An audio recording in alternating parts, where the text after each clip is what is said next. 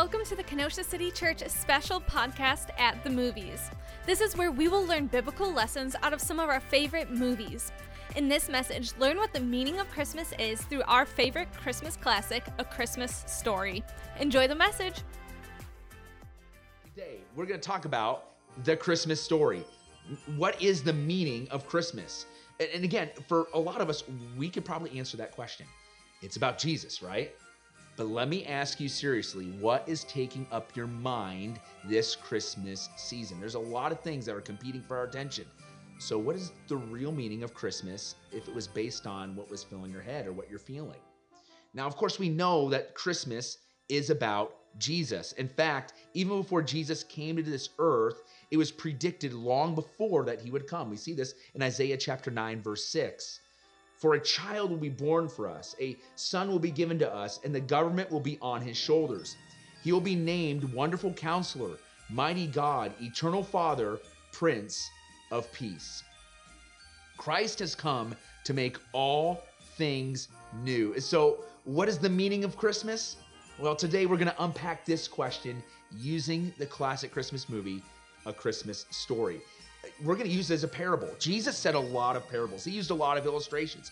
I use a lot of illustrations each week, a lot of times from my own family and my own experience. But today we're going to use a movie. Why? Because movies are powerful. They, they, they, evoke emotion, they, they evoke us to think about different subjects. And so we're going to have a little fun today as we look at a Christmas story. Now, some background on this movie. A Christmas Story, when it first came out, it was overlooked. By today's standards, it was a box office bomb. It wasn't until the late 1990s when it was picked up by the Turner Broadcasting System that it began to pick up uh, popularity. In fact, now TBS and TNT together play it 24 hours uh, Christmas Eve into Christmas. And so it's become a cult Christmas classic. Uh, a Christmas story is about a nine year old boy named Ralphie. And his one thing that he wants this Christmas is a Red Ryder BB gun. Due to copyright restrictions, we cannot live stream the movie clips. To summarize, a nine year old boy named Ralphie wants nothing more than a Red Ryder BB gun for Christmas. But his mom quickly shuts that idea down, saying, No, you'll shoot your eye out. Poor Ralphie.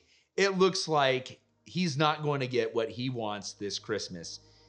And we could probably all relate. We probably asked our parents, maybe you asked Santa Claus on the throne, I want this for Christmas, and he didn't get it. For me, it was a Super Nintendo. I immediately told my mom when Super Nintendo came out, I want the newest Nintendo. And my mom immediately said, No, you're not getting that. And she just didn't get how it was super. It was it was it was way better than our Nintendo. So every time we went into Sears, Oh, yes. Some of you remember what Sears was all about. When they went into Sears, uh, they had the latest Super Nintendo hooked up to a TV, and you can actually play it. So I would beg mom, let's go to Sears, let's go to Sears. And I would start playing Super Mario World. Like, oh, look at this. This thing is way better than Nintendo. She's like, nope, you're not getting it. She was not impressed by those 16 bit graphics. So at 11 years old, if you asked me, what is the meaning of Christmas? I would have told you the right answer. It's about Jesus. But my mind and my heart, it was being dominated by that one present I was fearful I wasn't going to get the Super Nintendo. So, what is the true meaning for Christmas for you this Christmas? Maybe it's not a Super Nintendo, hope not, but maybe it's your finances, maybe it's a relationship, maybe it's your job, maybe it's inflation. You don't know how you're going to pay for gifts this year. We can't forget the true meaning of Christmas. In fact, this phrase, the true meaning of Christmas, it became popular around the mid 19th century uh, when there was a shift from more of a uh, to more of a secular cultural idea of Christmas away from uh, the theological understanding of Christmas. Uh, Christians began to see the secularization of this holiday into commercialization, and they began to say, hey, wait, we can't forget the true meaning of Christmas. And that's something that we have to fight for today. We have a number of traditions, and traditions aren't bad. In fact, some of the traditions that, in fact, they actually took a poll recently. Nine out of 10 people this Christmas will see family and exchange presents. It makes me wonder what the 10% or why they aren't exchanging presents. I don't know. But nine out of 10 are going to see family and exchange presents. Eight out of 10 are going to put a Christmas tree up. Again, 20% aren't going to put a Christmas tree up, but I love Christmas trees, all right? Eight out of 10 of you, you're going to put one up. And if, since we live in Kenosha, some of you don't take your Christmas tree down till Easter. No judgment, okay? Uh, six out of 10 of you are to make Christmas cookies. Again, only six out of 10. That's the best thing you can do. Make cookies. Six out of 10 are to make cookies. But listen to this only five out of 10 are to attend a church service of any kind during Christmas. It's quite low. It's, it's been going down each year. But here's the silver lining to this if you ask somebody who doesn't go to church to come to church during the Christmas season, there's an 80% more likelihood of them saying yes. So that's why inviting people during the Christmas season is so important. It's why we print a bunch of invite cards because we want to see people connect to Jesus. And it's during the season we see a lot of people connect to Jesus. Why? Because Jesus is the reason why we do all of this. It's the reason why we celebrate Christmas. So there's been a big shift from Christ to commercialization of the holiday. But again, I think it's really important for us to ask and dig deep what has your attention this Christmas? What thing, what person, what? What has your attention? I think to answer this question, we need to look at three things this morning. Uh, the first thing is your expectation. What do you expect this season? Uh, the next thing is your anxiety. What's taking away your attention from the season? And then finally, how do you align your mind to the things of Christ this season? So let's take a look at the first one. Christmas is a time for great expectation.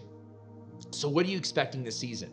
Uh, maybe you're expecting and even dreading for some of you going to see your family and sharing a meal and exchanging presents. Uh, maybe you're expecting to hit up a store or create a Amazon wish list, and you're expecting, man, these things are going to cost a lot more this year. Uh, maybe you're expecting a bunch of joy as you hear the Christmas music, or maybe some of you are going to be really sorrowful because something is missing this Christmas. Maybe somebody passed on this year and they're not going to be around the dinner table, and you're anticipating that. Christmas is a time for better or for worse. It's a time of expectation. And it's a time that all of us, we can expect God to move in and through us. It's a time we can remember uh, that God has purposes and plans for your life. And so let's remember this the reason why Christ came, he came to save the sins of the world. The coming Messiah uh, was spoken about uh, through prophetic utterances hundreds, if not thousands of years before Jesus ever uh, came by. In fact, we see in the very first book, by the third chapter, Jesus is already being prophesied, he's already being predicted. Uh, Adam and Eve, the very first human beings, they sinned. Okay, it didn't take long for the human beings to sin, right? And when they sinned, it created a cataclysmic domino effect where every single one of us, we sin. We do wrong things. The whole universe, in an instant, it just changed into, into just, there's cataclysmic negativity that happens uh, in the universe. And we're told in scripture that these things will always not be. In fact, God is going to renew this universe. He's going to renew you and I.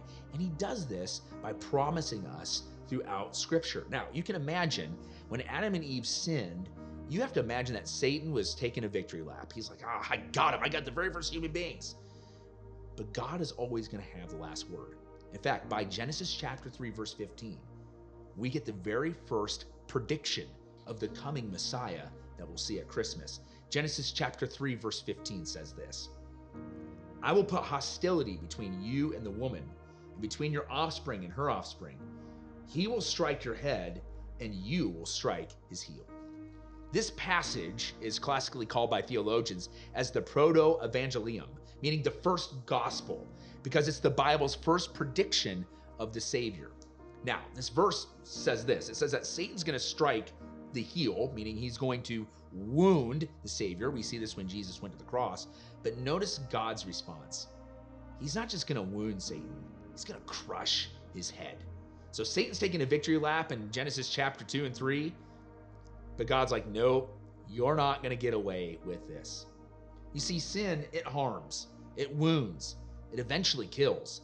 But the Bible says the wages of sin is death. And as a result, we are found uh, in separation from Almighty God. And without God, we try to replace that hole that's in our heart that's meant for God with all sorts of things. It could be presents at Christmas, it could be anything. You just fill in the blank. Whatever you're all about, if it's not God, well, that's what we're trying to make God of our lives. It's an endless cycle it'll let you down and it won't satisfy. And eventually we get to a point where, like, what's the meaning of all of this? Well, Paul expressed this in Romans chapter 7, verse 24. He says this What a wretched man I am! Who will rescue me from this body of death? Thanks be to God through Jesus Christ our Lord. Jesus must be our hope. He must be our expectation. So, what has your attention this Christmas? Again, the Old Testament, that's the uh, period before uh, Christ's arrival, it spoke often about the coming Messiah. In fact, we have upwards to 400 different prophetic prophecies or predictions that Jesus was going to come. And so by the time Jesus came to the earth, many Jewish people thought that the Messiah would come to save them, especially restoring their land. They got the salvation part right, but Jesus came to much more than to restore their land. He came to make them spiritually well. He came to save their sins and make them who are dead spiritually alive. Some of the richest prophecies come from the book of Isaiah. And I think this is really important because up until the 1940s, the book of Isaiah, the, the manuscripts that we have to back up Isaiah, were from after the time of Christ. And so you can imagine the critics of the time would say, oh, those were added after Christ walked the earth. All these predictions weren't really predictions, it's just people writing the predictions after the fact and saying, look, look at these. But here's the deal in the 1940s, there was something found called the Dead Sea Scrolls. The Dead Sea Scrolls were a number of manuscripts of scripture that were found, and they were dated. And the book of Isaiah in full was one of these books they found, and it was dated secularly hundreds of years before Christ walked the earth. Isn't that amazing? That we have a full book of Isaiah that has every prophecy of Christ that we find in today's Bible. And these prophecies are really, really specific. In fact, these are some of the prophecies the wise men, you know, the wise men that you see in the nativity sets in people's front yards, these are some of the prophecies the wise men used to find Christ. Here's some of them Isaiah 9 6. For a child will be born for us, a son will be given to us, and the government will be on his shoulders, and he will be named Wonderful Counselor, Mighty God, Eternal Father, Prince of Peace. Isn't that awesome? But we also get the place of his birth. It's in Micah 5 2. Bethlehem, Ephraim, you are small among the clans of Judah, one who comes for you to be a ruler over Israel for me. His origin is from antiquity from the ancient times. So the Messiah was coming to be Savior. He was coming from a humble town of Bethlehem, and he had a purpose. And we see this in Isaiah 61 1. His purpose was to save the sins of the world, those who are brokenhearted. Isaiah 61 1. The Spirit of the Lord God is on me because the Lord has anointed me to bring good news to the poor. He has sent me to heal the brokenhearted, to proclaim liberty to the captives and freedom to the prisoners. You see, sin that was introduced by the very first human beings, it separates us from Almighty God. We are separated from God. But here's the uh, here's the deal. God is not distant right now. He wants to have a relationship with you. Uh, he, he wants you to, to be close to Him.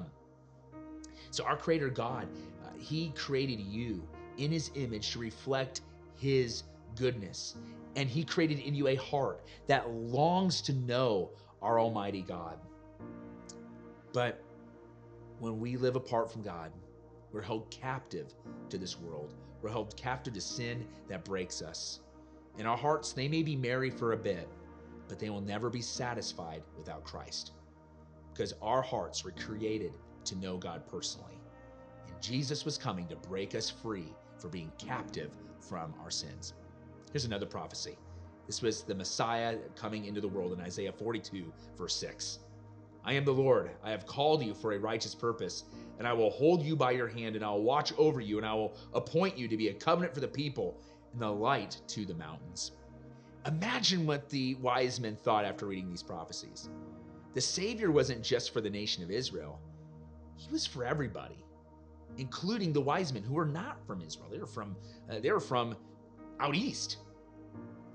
What we see here are 400 prophecies that show that Jesus Christ indeed is going to be and is the Savior of the world. Now, some of the critics are saying, okay, maybe Jesus just accidentally fulfilled some of these prophecies.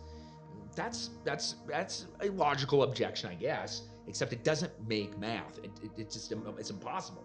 The chances of anyone just fulfilling just eight of the 400 prophecies would be one in 10 to the 17th power. Let's just look at this number on the screen 10 in 17th power. That's 1 in 100 quadrillion. Now, visualize this is what this means. Visualize this the state of Texas. The whole state of Texas is big, right? Imagine uh, every square inch filled with silver dollars, two feet deep. Okay, you, you visualizing this? All right. You're gonna mark just one of those silver dollars with a little marking, right? Let's mark it. Let's say red. All right. I'm gonna randomly hide it in the state of Texas. What I'm gonna do with you is we're gonna hire a helicopter. I'm gonna blindfold you, and you're gonna tell me where you want to drop. All right. All right. You're dropping. Okay. You get this? And now I'm gonna tell you, okay, just pick up one silver dollar the chances of you finding that one silver dollar is the chance of somebody just accidentally fulfilling just eight of those prophecies. And it gets even more mathematically absurd if you want to go from there. The Messiah was prophesied hundreds, even thousands of years prior to Christ's arrival. There was a great expectation that God was going to take the chaos and make it right, and He has. Without Christ, our hearts long for something more. And when our hearts long for something more and it's not Christ, we will try to find our satisfaction in all of the wrong places, sometimes quite absurd places. For Ralphie, it's a Red Ryder BB gun. For me, it was a Super Nintendo. And those are those aren't necessarily bad things.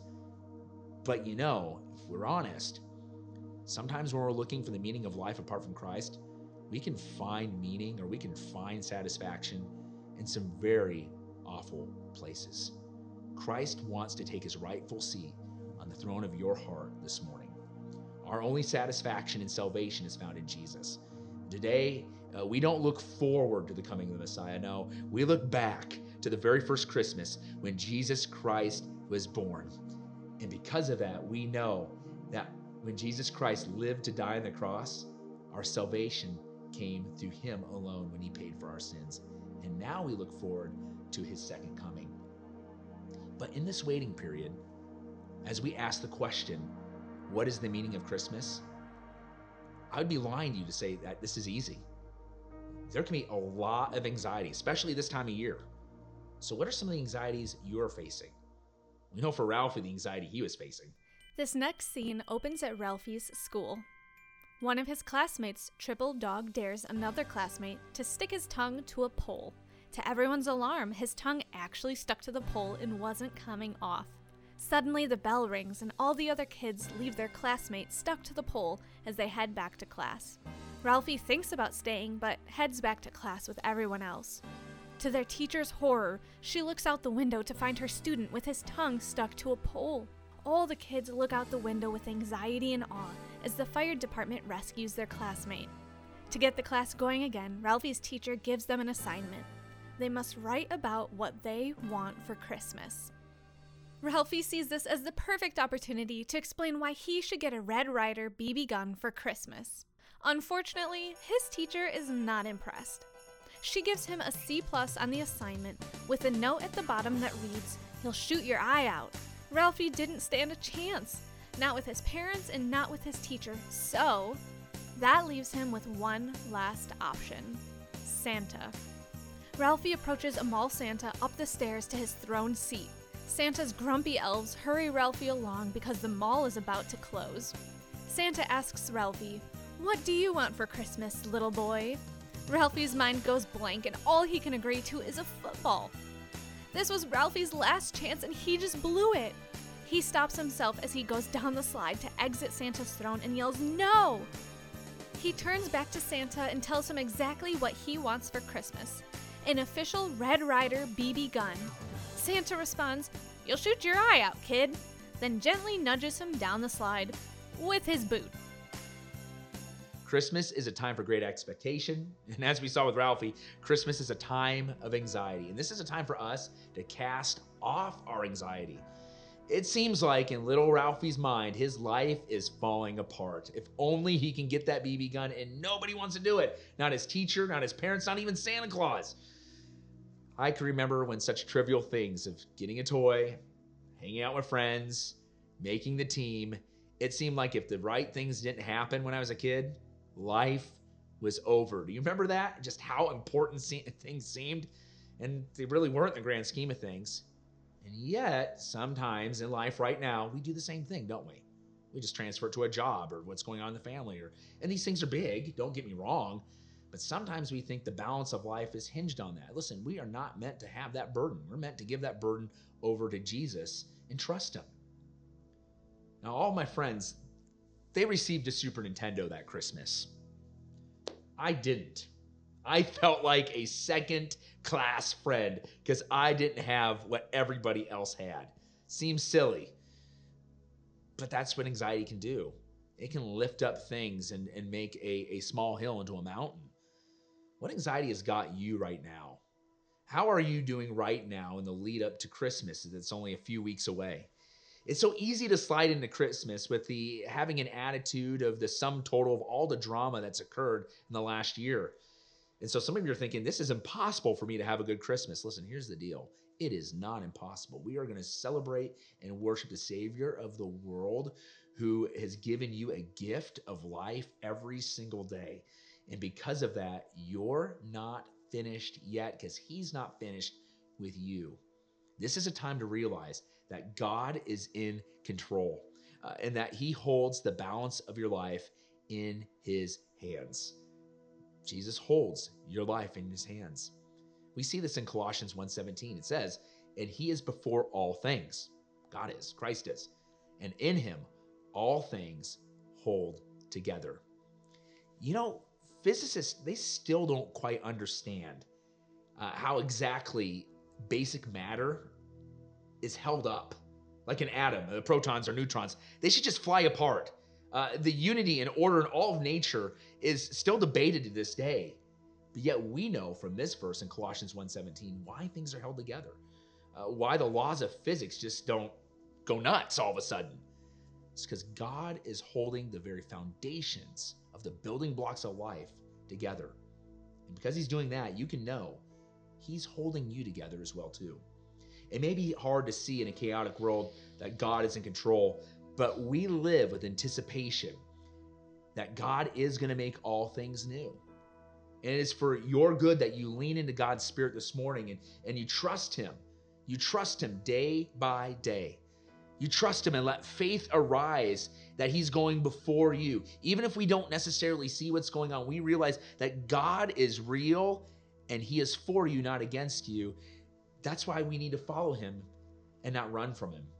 Hebrews 11:1 says this, "Now faith is the assurance of things hoped for, the conviction of things not seen." Be aware of the presence of God this morning in your anxiety, in your disappointments. Acknowledge that God is in control and yield to the Holy Spirit in every area of your life. Allow your life to be not just natural, but the supernatural of Christ living through you, where you live expectantly uh, you, you, you know when you come to Kenosha City Church that you're going to be expectantly meeting with God, that you're expecting that lives around you uh, are going to change. They're expecting that when you invite somebody and they show up, they're not going to leave the same. We serve a God that can change the hardest heart. We serve the God of the impossible. If faith in God is holding all of life together, do you think that He can take something that is so chaotic and make it beautiful? I believe it. Do you believe it? Cast all your anxieties on Him this Christmas because He cares for you. God is saying, bring it. Bring it to Him. Some of you are like, oh, I don't want to bother God or I don't want to uh, bother somebody and tell them to pray for it. Bother them. Uh, this is, this is the time to cast our anxieties to Him because He cares for us. He will take that white elephant gift that nobody else wants and he'll take it and he'll exchange it and give you grace and give you comfort and give you peace in his presence. Don't be the sum total of the drama of this year. Be the sum total of his grace, mercy, his power, and strength. So, what has your attention this Christmas? Christmas is a time of great expectation, but also Christmas is a time to cast off your anxieties to Him because He cares for you. And when you give Him your troubles, Christmas can be a beautiful time of realignment. Christmas morning finally arrives for Ralphie. To his amazement, his dad is the one that got him an official Red Ryder BB gun. Ralphie heads to the backyard to test out his dream come true. He shoots the BB gun for the first time. Boom! He shoots his eye out! He is relieved to find out that his mom had not seen what had happened. So he stages an accident to hide the real reason why his face is bruised and his glasses are broken. He tells his mom that an icicle from the garage fell on him. As his mom is cleaning up his wounds, they hear barking in the house. The back door was left open and the neighbor's dogs ate their turkey dinner. The whole family feels entirely defeated. Dad tells everyone to get dressed because they are going to go to the only place that is open on Christmas the Chinese restaurant. This Christmas would live in their memories as the Christmas that they were introduced to Chinese turkey, which is duck. And now, all is right in Ralphie's world. Ralphie got his Red Ryder BB gun. Mom, I'm still waiting for the Super Nintendo. Just kidding, not really. All right. Anyway, but here's the thing it didn't satisfy. He literally shot his eye out. Oh, and by the way, the turkey uh, that uh, old man put on the table didn't last long with the Bumpus's dogs, did it? No, the whole morning was a wreck. And so I think was absolutely beautiful and even realistic was they went and got Chinese on Christmas Day. I could resonate with this. Uh, my kids were just, they all sick on Christmas Day last year. They're just throwing up everywhere. And I'm like, that's it. Let's go get Chinese. I, we didn't go there, we, we brought it in. All right. So this movie was the inspiration for me to get Chinese on Christmas Day. But you can tell not everything goes to plan. In fact, everything that says, buy this, do this, experience this, it won't ultimately satisfy. And so the only reason uh, that anything can satisfy is if God is number one, if Jesus Christ is the reason uh, why we celebrate to begin with. Jesus came and he defied expectations. People thought the Messiah was going to come to bring some kind of political revolution, and they were absolutely let down. The religious order of the day, they were annoyed, they ended up crucifying him. But Jesus didn't come to please man or to please secondary expectations. He came to do the will of the Father. And he came to defy the expectations of you and I, that he can take the sins of the world and actually pay for it. So, Christmas, listen, if you are disappointed, I want you to know Christmas is a time for a great realignment in your life. Check this out in Matthew chapter 1 verse 18. This is how Jesus came to the earth. This is how the birth of Jesus, the Messiah, came about. His mother Mary was pledged to be married to Joseph, but before they came together, she was found to be pregnant through the Holy Spirit. Because Joseph, her husband, was faithful to the law and yet did not want to expose her to public disgrace, he had in mind to divorce her quietly.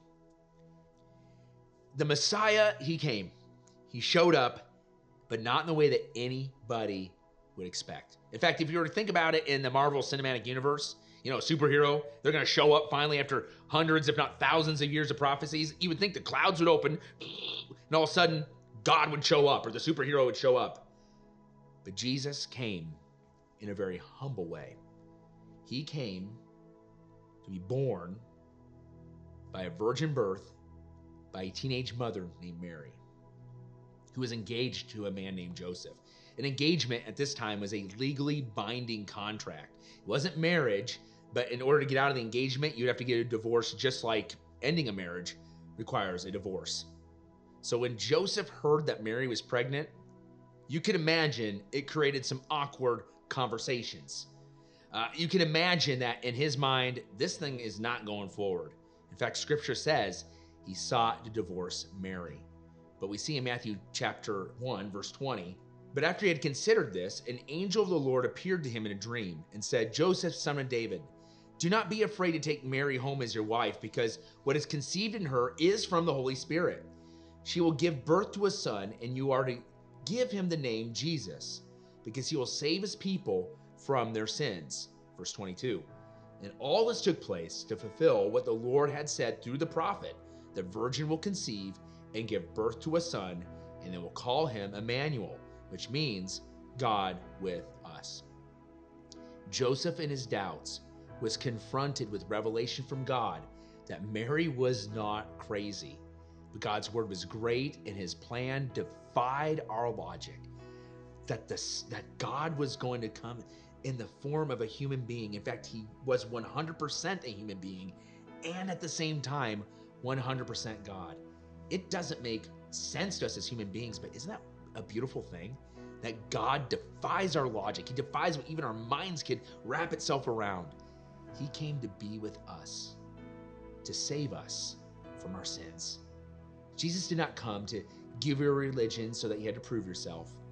He came to do all of it.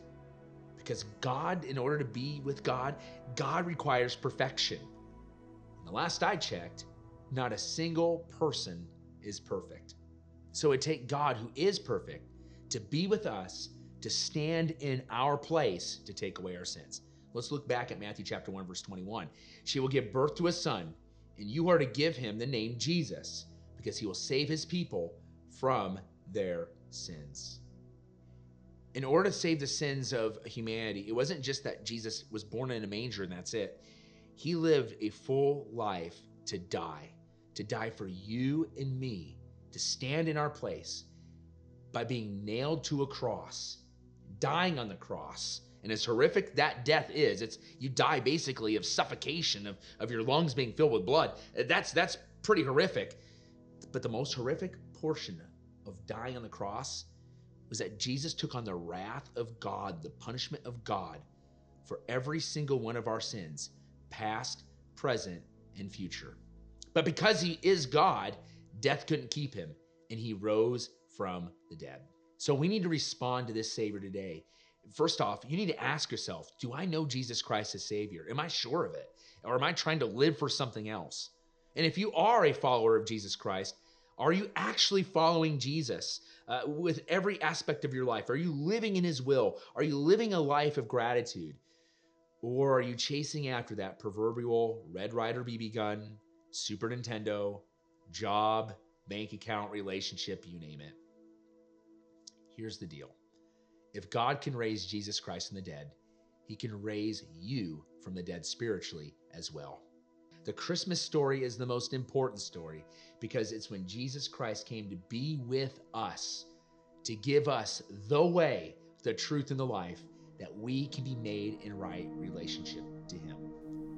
Thanks again for listening to this week's episode. If you would like to know more about Kenosha City Church, then check us out online at kenosha.church or on Facebook, Instagram, and YouTube at Kenosha City Church. Lastly, if you enjoyed this episode, we encourage you to follow us so that you never have to miss an episode. At Kenosha City Church, we are not perfect people, but real people being made new through Jesus.